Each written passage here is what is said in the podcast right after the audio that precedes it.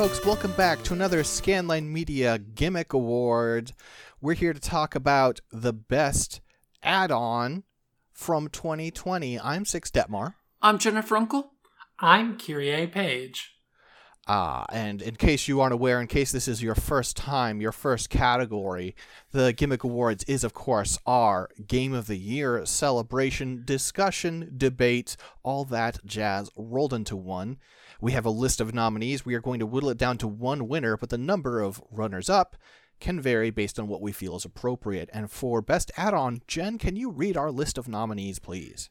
Sure thing. So we have the Crown Tundra from Pokemon Sword and Shield, Hades 1.0, Journey's End uh, from Terraria, Furious Wilds from Total War, A World Betrayed also from Total War, the Mistwoods update for Dota 2, Virgil from Devil May Cry 5, the World Maker update in Super Mario Maker 2, and rollback netcode in Guilty Gear XX Accent Core. Plus R. Yes, plus R. So, quite a quite a, a stacked roster. Really, really all killer, no filler here. Uh, for instance, I could have had Isle of Armor from Sword and Shield. It would have just been immediately cut, so I didn't put it on here. yeah, so tell tell us a little bit about the Crown Tundra.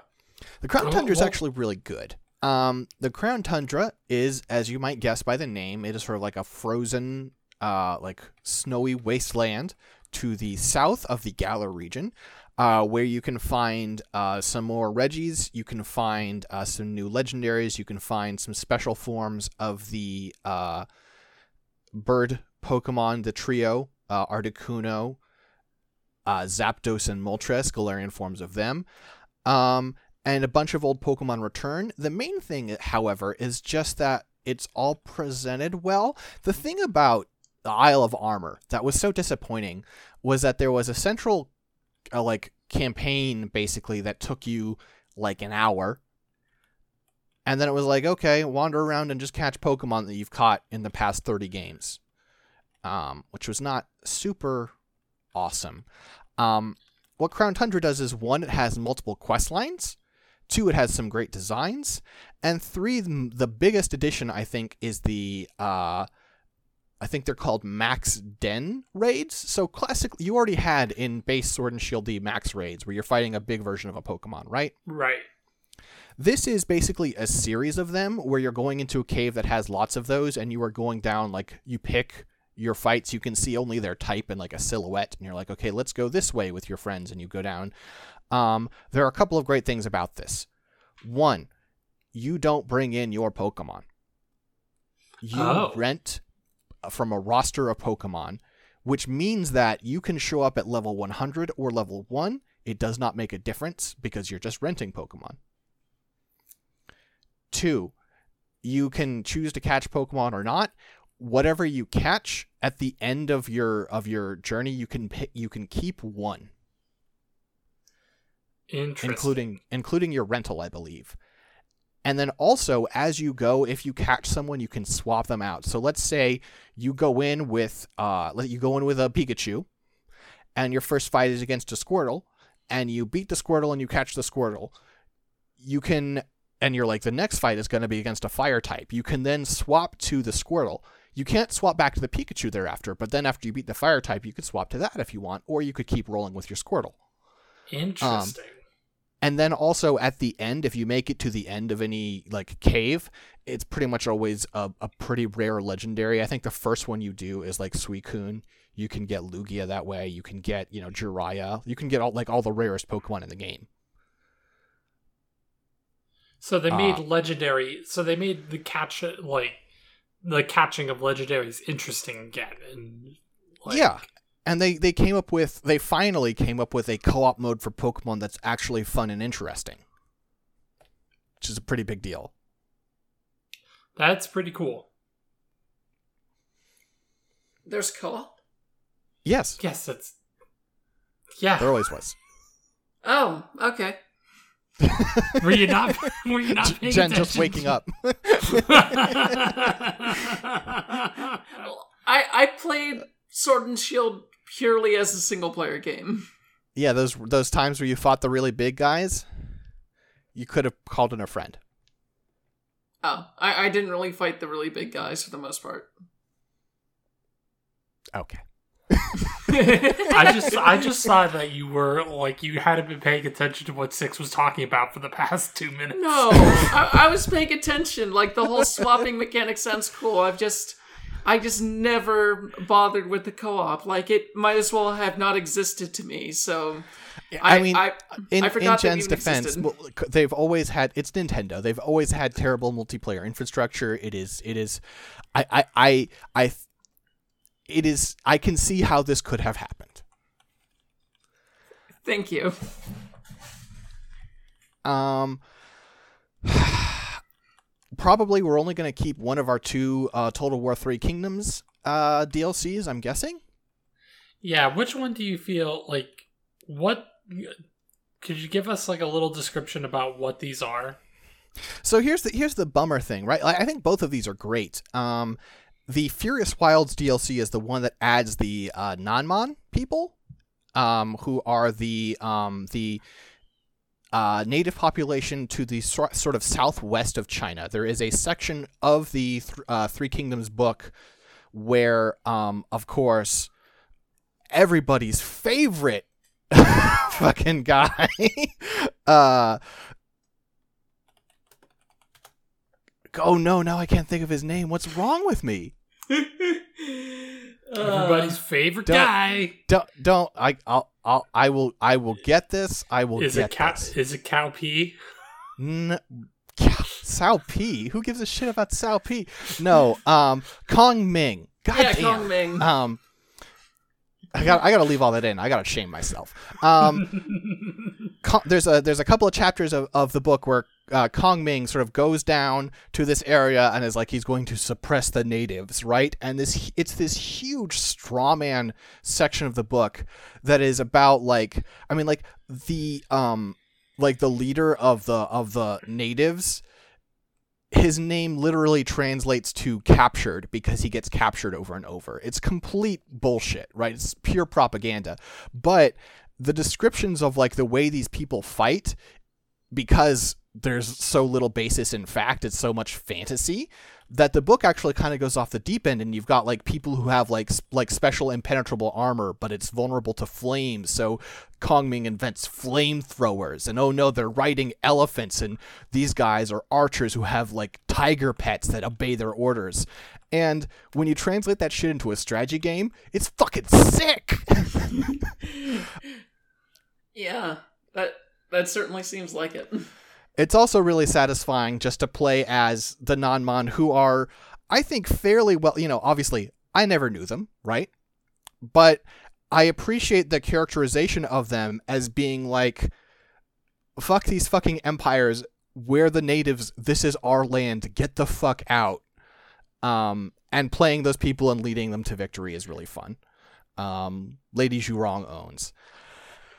However, though they put the most effort into that, I think the real star is a world betrayed, um, which is a alternate start point for for Total War Three Kingdoms. It starts a little ways into the timeline, um, and it gives you a couple of unique factions. And mostly, I'm here to shout out the Lu Bu faction, which is the coolest faction I've ever played in a strategy game. Lu Bu is the greatest warrior in all of China. He's also the biggest fucking moron in all of China. and mechanically, this is represented in so many great ways. First of all, he's like impossible to beat in fights. I have had fights where the game was like, you can't possibly win this, right? Like you were outnumbered like 10 to 1. And I just was like, okay, everybody hang back. Lu Bu, go in there and just fuck shit up for 10 minutes, and then I'll send the army in, and I won the fight. Um, it's amazing how quickly a, a an army will rout if Lu Bu just walks up and murders every general. And so he's really fun to play in that sense.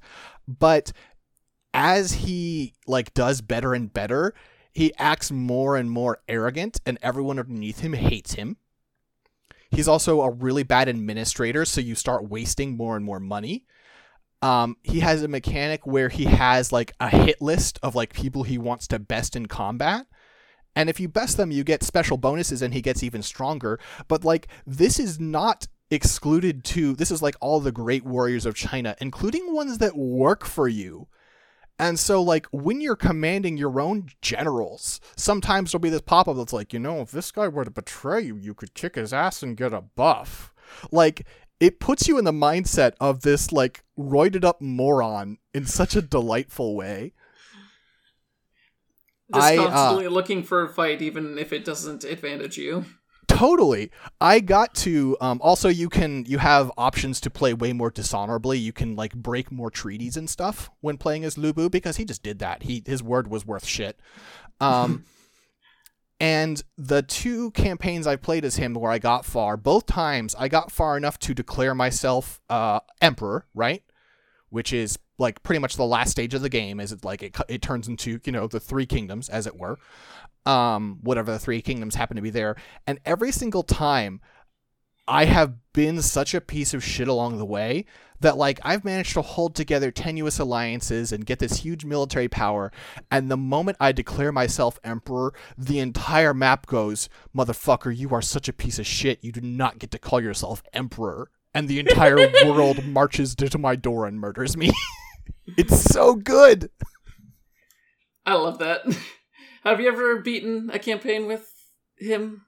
With Lu Bu? No. And he's the only person I've ever, like, anybody else, if I put in the time, I can do it. With Lu Bu, so far, I still have not managed to, which I still want to try again because he just has so much, like, the stronger he gets, the more his own systems of like of like government and management work against him in a way that's so fascinating. I I when I play I play more of this soon when we're done with these awards and I no longer have to worry about the things I should be playing for coverage when I finally beat Shenmue 2 um I'm going back to Lu Bu. It's it's almost like the way that you describe it. It's, it's almost like the world around him is acting like a poetic story in terms of like, okay, this person is getting too strong. So narratively, what would make the most sense if everyone just fucking hated him? Eh, But that's just how his life ends up bending every single time. but it's also one of these things where it totally like everyone it makes total sense from everyone's perspective right where like you're fine with this guy. Like he's he's your most powerful ally. He's doing all this stuff. He's like you're like okay he's painting a target on his back which is great. If you're another faction that's great for me. If i'm allied with him he'll probably betray me but it'll take him a while. And in the meantime he'll fight the same people as me and that's useful. But the moment he stands up and says king me you're like okay get fucked man. Uh yeah the, it it i would i think it will probably i i would push for it to win this category but i'm getting ahead of myself. We have a lot more to talk about. Yeah, we do. Um, let's see. uh, just real quick i'm going to eliminate the mistwoods update. That is the latest big update for dota 2 um it adds a new hero uh, hoodwink. It adds a bunch of new items. It adds a bunch of rebalancing. It adds a whole ton of stuff and i think it's a very good patch for dota 2 um However, I think one, based on the fact that no one else here plays Dota 2, and also the fact that Dota 2 is is pretty long in the tooth by now, I don't think it's going to be a, a top contender.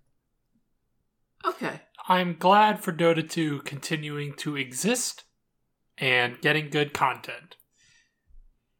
Because Dota is impenetrable to me. We could get you inside if you wanted. I you think don't. I'm Don't. I'm real you know what? I think I'm good. I don't think no, I don't think you're very good at Dota at all, Kyrie. I'm sorry. I, maybe I shouldn't say that. Maybe that's not very tactful. Well, I think I'm you're one- actually I'm- probably pretty bad at Dota. I won one CPU match, therefore my raid record is 100 and I'm going out on top. Damn. Bested by logic. Yep. Hey, Kyrie, since most of the items on this list are from six, do you want to talk about rollback netcode? I would love to talk about rollback netcode. So, rollback netcode is a process that is. Oh, I can't go on with this bit because uh, the the me- mechanics of rollback netcode to me are still a little arcane. But it basically makes your fighting game play good online.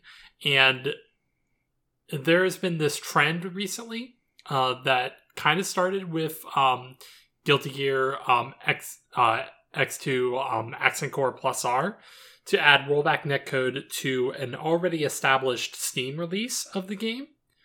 Um, I think it's an excellent add-on. One, it's free. It was had a pretty long beta period, but even in the beta, it was still really good. Like I was even able to participate in a tournament uh, for it. I didn't do very well, but hey, I still had a lot of fun, and I didn't feel like the netcode was the thing that was holding me back.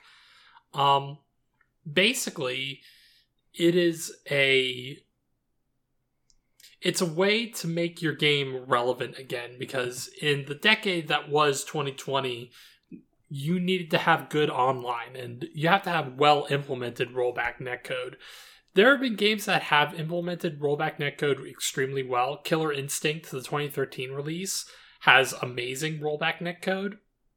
But this is like the first time in a recent trend of like applying it to an older game and i want more older games to get this treatment because it just injects new life into an established game. Like it just it just makes your game play better and it like the numbers for Guilty Gear X uh, X2 Accent Core Plus are like multiplied tenfold when they announced the rollback release.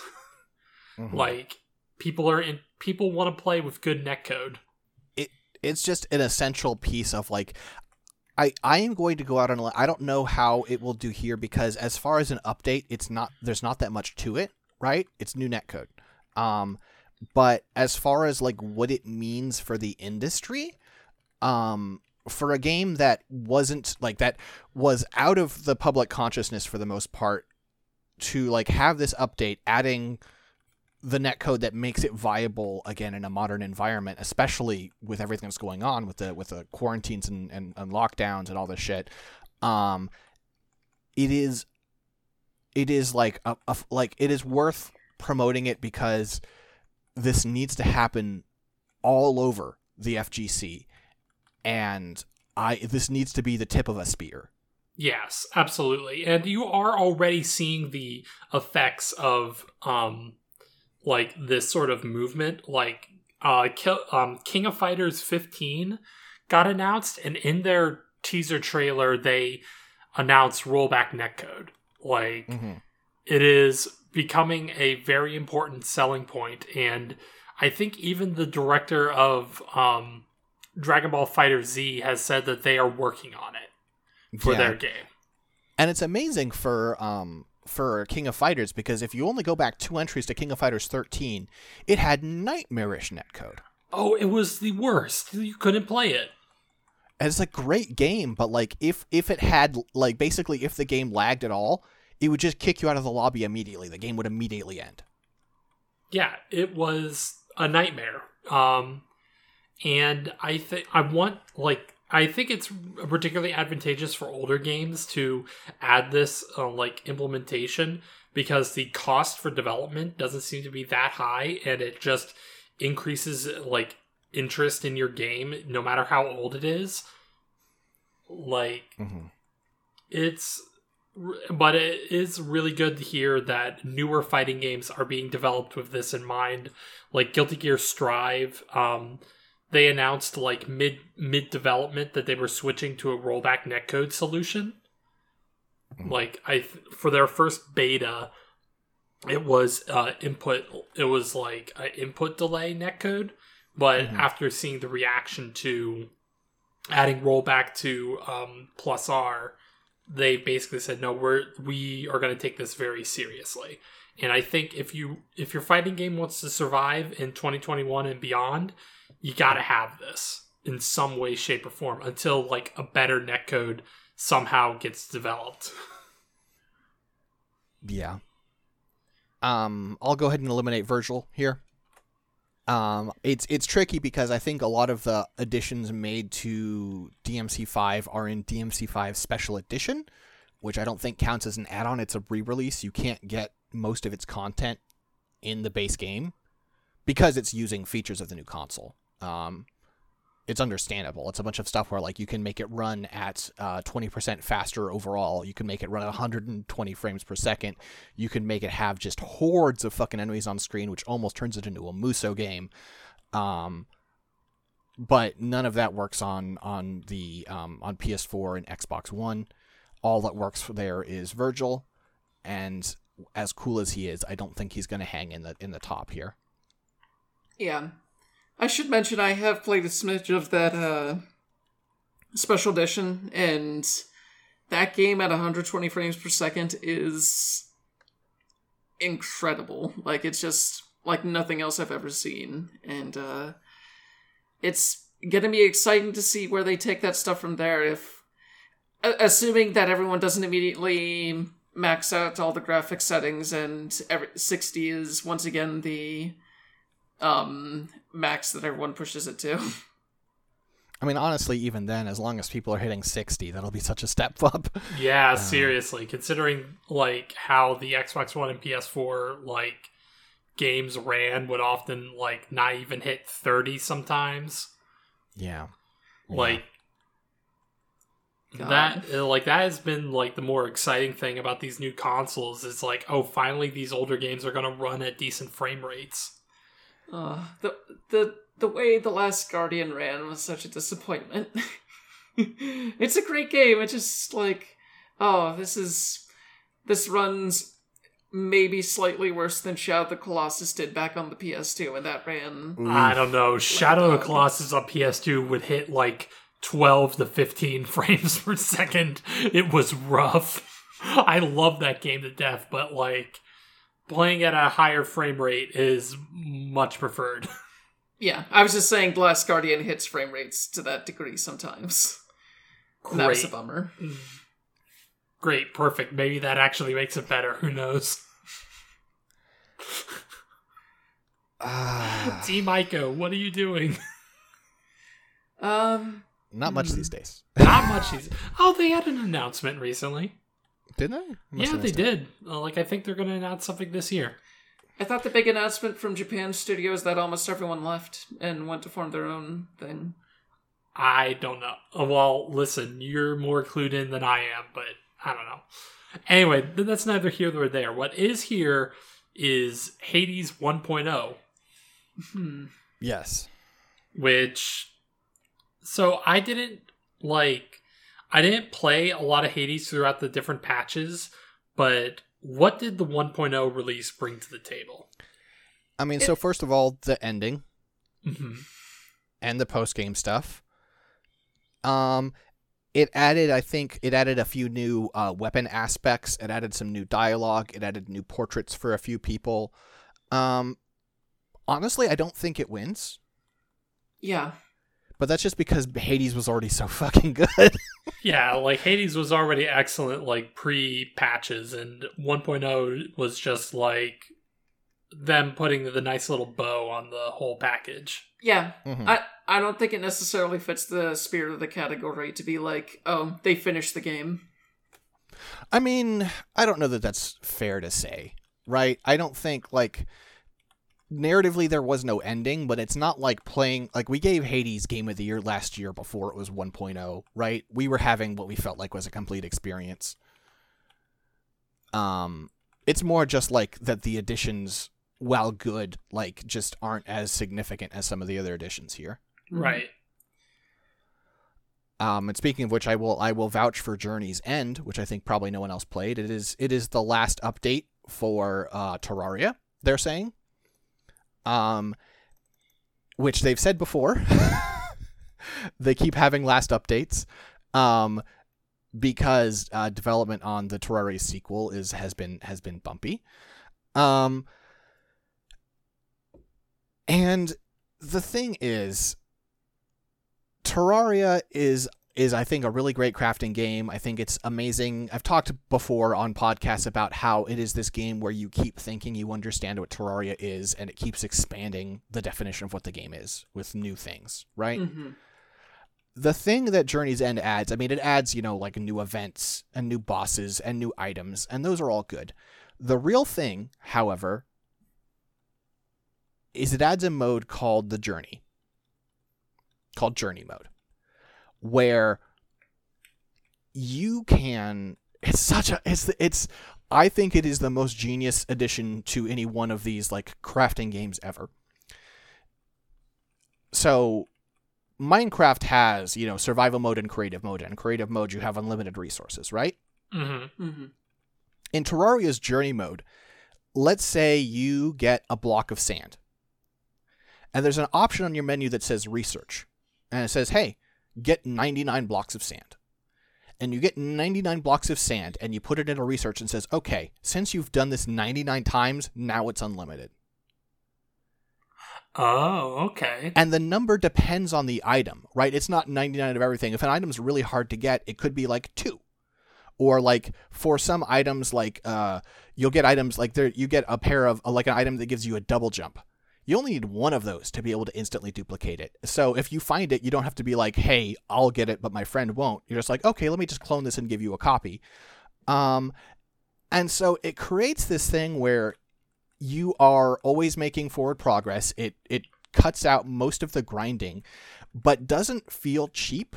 You still feel like you're having that pardon me, journey. Um, but you miss you lose the part where you're like, okay, I need to go back and fucking mine some more, you know, like quartz. I've already mined 400 things of quartz, but I guess I still need some more for this building. The part that doesn't really add anything to the game. Yeah, I think you've described this to me before, but it's still incredibly awesome. It's such a brilliant addition to the game. Um, I tried to run a server for this, and at the time, the server stuff for it was kind of borked. Um, hopefully, I don't know, maybe maybe in 2021, maybe maybe this year, I'll be able to to get it working, and we can all join a server and go on a journey. Yeah, I might I might check that out. Uh, like crafting games really aren't my thing. Like like Minecraft as a game just sort of like intimidates me to a certain degree. Um and so does Terraria, but if he's saying that there is like a more focused mode, like I could get into that. Mm-hmm. Yeah. Hmm. Um, I feel like at this point I need to eliminate Crown Tundra. Okay, that's fair. Yeah. It's really good, but there's some there's it, we have some very strong contenders on here. Yes. Um, Um, how strong would you say the World Maker update for Super Mario Maker 2 is? I don't know. I don't know because it was too late. Yeah. Like, if you look at what this adds, it adds new enemies, it adds new power ups. Some of the like one of the new power ups lets you like turns the game into Super Mario Bros. 2, like picking up and throwing items. Um, it adds like the worlds, obviously, where you can create a like a coherent world cr- linking levels together. Um, it adds a bunch of stuff, but it's just too late. Yeah, like for some reason, like for some reason I feel like Super Mario Maker 1 was just a stronger game and I can't put my finger on it as to why. Could have really been just how well implemented the touchscreen stuff was? I think it's a combination of a touchscreen and also just uh, in 2020. I feel like we're all more aware of the kind of company Nintendo is and how playing within their sandbox is always going to be an incredibly limited experience where they can just delete your levels uh, on a whim, even if they don't run afoul of any of their um, any of their guidelines or anything like that Mhm. they pick and uh, they basically pick and choose elements from fan games after they've ceased and desisted them um, there's just this ephemerality to the game where it's like okay um, you're basically leasing some time to play with this tool and eventually nintendo's just going to shut it down and take uh, out of, take the server stuff out you know, I was getting ready to disagree with you, but like I did have moments where I was like, "Hey, I should publish more levels," and I'm like, "What if they just arbitrarily decide to delete them, like I've done to other people?" And I was like, "Yeah, never mind." Yeah. Which is a shame because Super Mario Maker is a fun little game. It's a fun big game. It's a fun big game. It's so big they made two of them. Uh, so nice they made it once. Um, yeah, I uh, I think if you you have to consider it in context, and in context, I don't think it makes the cut. Yeah. Yeah, same. I will say that uh, I did play some pretty cool worlds in 2020. Like, um, s- um, blanking on the name, but there's a person on the abnormal mapping servers who uh, made an entire world that was like br- from beginning to end just brilliantly paced. And this is Uh, James Tarr? that- Yeah, James Tar. Yeah, shout out to James Tarr, great Mario Maker creator. yeah their world incredible but uh yeah it's it's one of the situations where i wish it was a platform that gave people the confidence that what they create will end up sticking there as long as it's not actively hateful or some shit hmm Yeah, yeah, I get that. I guess it, it really just encouraged people to find like what is the name of that Super Mario ROM hack tool? I think it's called Luna something. I have no idea. I I think it's just encouraged people to be like, hey, there's a whole community of Kaizo hacking that people have done, and that stuff is a little bit more stable.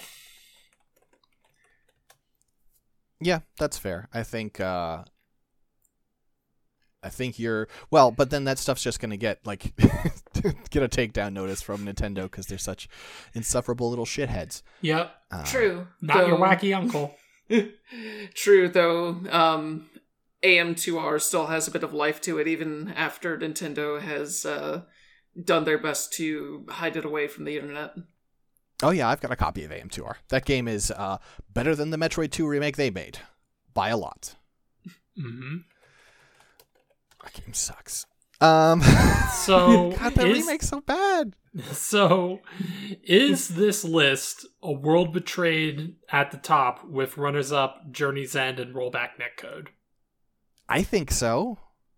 Because World Betrayed sounds fascinating, and I don't really play Total War games, but you saying that, like, there's mechanical shit that happens to Lu Bu, like, as you play, as you play this, like, I, I've only known Lu Bu as, like, you do not pursue, Mm hmm. but. Uh, and here, here's here's a great thing.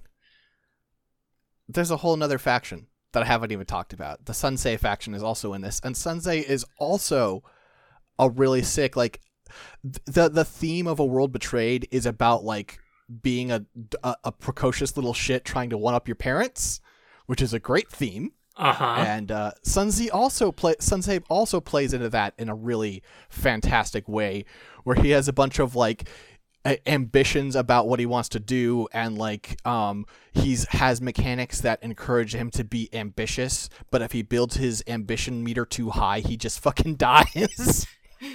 yeah uh, it's great.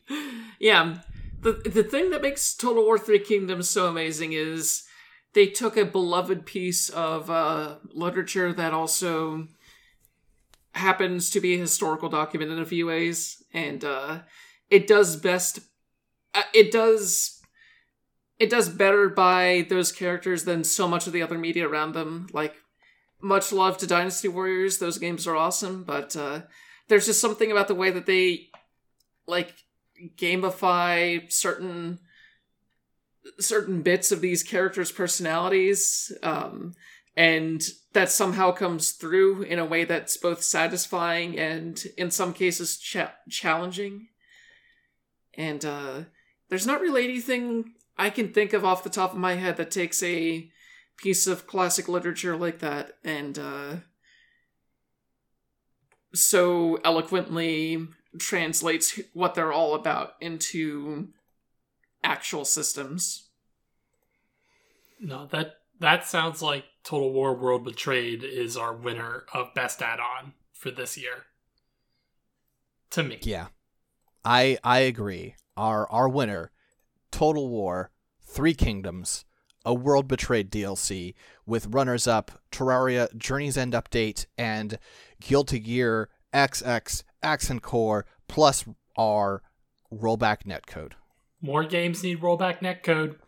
More games need rollback netcode. It it made it into the top based on that fact that Yeah. it needs to happen more often. It needs to happen more often. If they put if hey, Capcom, you want to get a bunch of goodwill back like instantly, add rollback netcode to Ultra Street Fighter 4. That's a good game. Yeah, that's a great game. You want to get, I guess, a little bit of goodwill. Added Street Fighter Five. You'll make like three people happy. Add add better rollback because the fucked up thing about Street Fighter 5 is that it technically has rollback netcode, but it's so poorly implemented that you couldn't tell.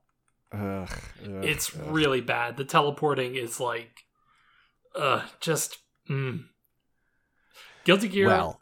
Guilty Gear XX Accent, Accent Core Plus R though plays great. Online. Order Sol. Look Order him up. Order Sol. Look him up. The man, the legend. Order Sol on Amazon. Delivered next day. uh, all right. Well, thank you everyone for for listening. Thank you to our nominees. Thank you to our winners. And thank you to you because I'm pretty sure we'll be seeing you next time. Peace out. See ya. Later.